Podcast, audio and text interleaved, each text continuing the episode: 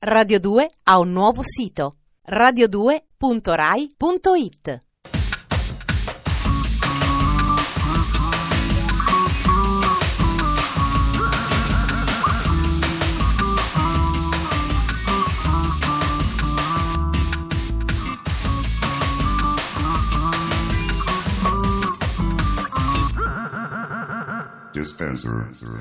Buonasera e benvenuti da Ferrato, il giannizzero ufficiale di Radio due. Questo è Dispenser, distributore automatico di stimoli quotidiani, oggi in alta uniforme per festeggiare il suo primo mese di vita. Se non ci conoscete, dateci retta un quarto d'ora, poi decidete serenamente se Dispenser vi piace o no. Benvenuti nel nostro circo Barnum. Sommario. cinque CD, centouno canzoni, una leggenda della musica italiana riassunta in digitale. I figli dei premi Nobel diventano grandi, l'esordio di Rodrigo Garcia. Quando Kate Bush incontra Tori Amos e si addormenta. Chi ha meno di cinquanta anni non dovrebbe conoscere certe canzoni. Non dovrebbe schioccare le dita sentendo le note di Teresa, ti prego, lascia stare quel fucile. Esattamente come non conosce Gino Latilla, dovrebbe ignorare serenamente Fred Buscaglione. E invece tutti hanno nella testa certe melodie e anche quei proto-video della tivù in bianco e nero. Se fosse vissuto in questi anni, probabilmente collaborerebbe con Nick Cave e avrebbe, come sempre ha avuto, il look più folgorante e sardonico di tutto lo show business italiano.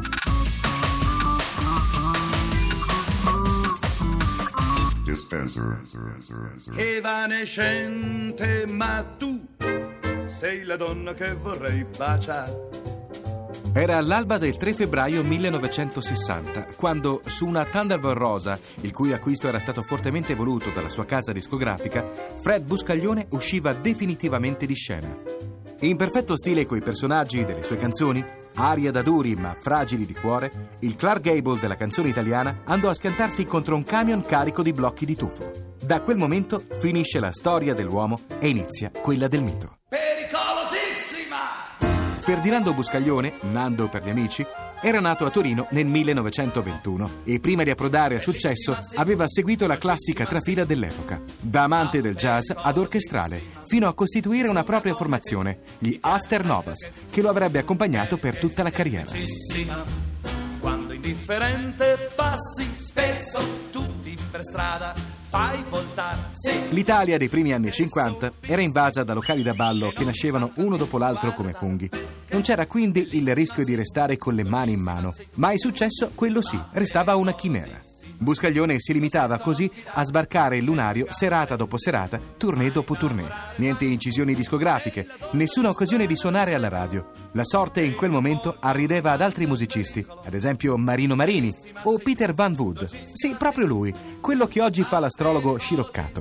Poi Buscaglione iniziò a collaborare con l'amico e paroliere Leo Chiosso. Attingendo dai romanzi di Spillane e Runyon e rivisitando il tutto in chiave ironica, i due crearono quelle storie di bulli e pupe, di duri dal grilletto e dal whisky facile, che li resero famosi. Sono il dritto di Chicago, Sugar Bang. E, strano a dirsi, il primo settantotto giri di Fred venne interamente finanziato dal cantante Gino Latilla, che credeva in lui ciecamente. duemila copie di Che Bambola finirono sparpagliate nel bagagliaio dell'auto di Latilla. Nessuno le voleva. Che sventola. Nel giro di poco, tuttavia, l'originale stile del cantante torinese, il suo modo teatrale di interpretare le canzoni, iniziarono a far presa sul grande pubblico. In più, l'innesto di elementi tratti dalla mondalità nazionale dell'epoca riuscirono a dare un carattere autoctono alle composizioni. Fu così che il famoso playboy Porfirio Rubirosa si trasformò in Porfirio Villarosa, che faceva el manoval alla viscosa. Dal millenovecentocinquantasette in avanti, la parabola del successo di Buscaglione è tutta in ascesa. Le sue canzoni sono le più gettonate nei jukebox della penisola. La ristampa di Che Bambola vende un milione di copie. Fred appare spesso in televisione e in alcuni film dell'epoca come Noi Duri e I Ragazzi del Jukebox, fino appunto all'apoteosi finale. È uscita da poco nelle edicole la prima edizione completa, in compact disc, delle centouno canzoni di Fred Buscaglione, gran parte delle quali, finora, introvabili se non su dischi dell'epoca. E allora, accanto ai successi più noti che fanno parte della memoria melodica di molte generazioni, anche delle più giovani, è un piacere scoprire brani minori come Le Bambole d'Italia o Il Moralista, contraddistinti da quello stile inimitabile che da quaranta anni è un marchio di fabbrica. M'hanno incastrato, ridimensionato, addomesticato, quasi rimbambito. Ma le bambole d'Italia io le porto sempre qui. Chiudete gli occhi e vi dico come sono. Hanno del buono, ma molto buono. Con quello stile da super molleggiate, con un sorriso vi fanno impazzire. Mi spiace tanto, ma qui per villeggiare, voi mi capite, non posso più restare. Perché le bambole d'Italia, sapete com'è? Ce l'hanno scritto sulla maglia che aspettano me. Ragazzi, quindi me la batto, qui in conserva non ci sto. O per mezzo dei legali o firmando tre cambiali in Italia tornerò. Ormai le bambole d'Italia son pazze perché ho il bacio stanco alla vaniglia che sa di frappè. Organizzate in sindacato, faran saltar pure la Nato. Se in Italia di filato non andrò. L'Italia è veramente il paese dei raccomandati? Noi abbiamo avuto un Sanremo condotto da figli d'arte. Bene, Eagle Eye Cherry, figlio bollito del jazzista Don Cherry, ha condotto l'ultima edizione degli M T V Music Awards. Per quanto riguarda i figli dei premi Nobel, poi, stravinciamo contro il continente americano la sfida dell'originalità. Il figlio di Gabriel García Marquez è un bravo regista esordiente, banale. Il figlio del nostro premio Nobel si chiama Jacopo Fo, ha un agriturismo sulla strada statale Eugubina che si chiama Alcatraz, dove insegna yoga demenziale e sesso a fumetti, scusate se è poco.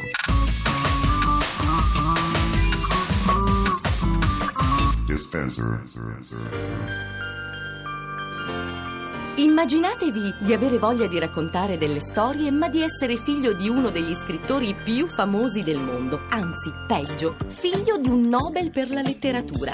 Bene, cosa fate? Lo scrittore anche voi? No! Rinunciate alle vostre ispirazioni per non competere con vostro padre? Mm. E se non riuscite a sopprimere la voglia di raccontare? Beh, allora fate un film!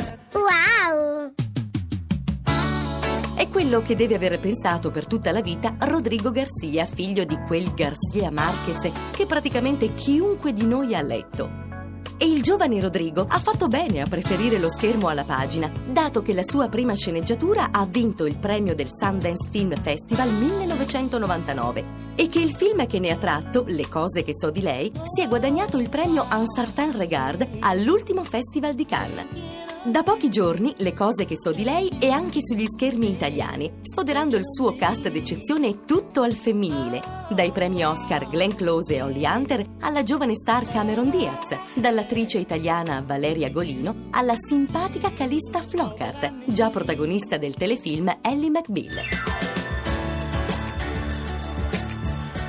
Le cose che so di lei è un film bellissimo e intenso che racconta i momenti intimi della vita di diverse donne, impercettibilmente unite fra loro da piccoli particolari. Una manager che deve abortire, una malata terminale, una ragazza cieca in cerca dell'amore sono alcune delle tante storie raccolte in un film che è allo stesso tempo privato e corale. Questi shortcuts al femminile hanno in realtà un sapore molto letterario e i personaggi che spariscono da una storia per ricomparire inaspettatamente in un'altra ricordano più una tecnica narrativa che cinematografica.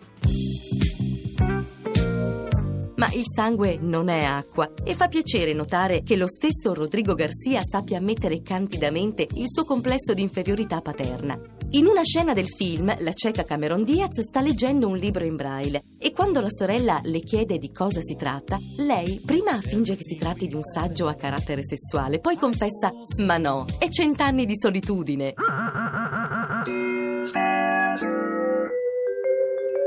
Le voci femminili sono un genere musicale ben preciso, piacciono un po' a tutti delle belle voci femminili, ma c'è chi ne fa una malattia.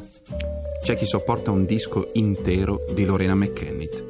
Queste due ragazze si chiamano Sharon Lewis e Natasha Jones. Si sono conosciute al Politecnico di Nottingham e hanno fondato le Puka.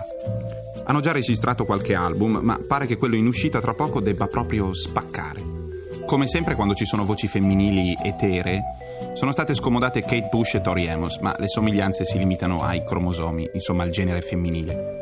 Questo è folchettone inglese da Lancashire con inaspettati bassi digitali. Signori, The Rocking Chair, la sedia a dondolo, Puka.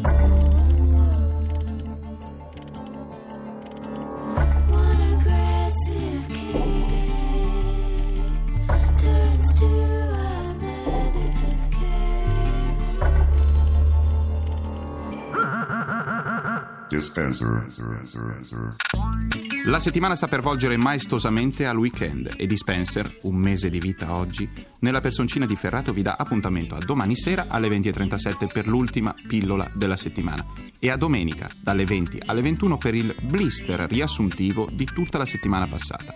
Il tutto nella magnificenza parastatale di Radio due. A domani!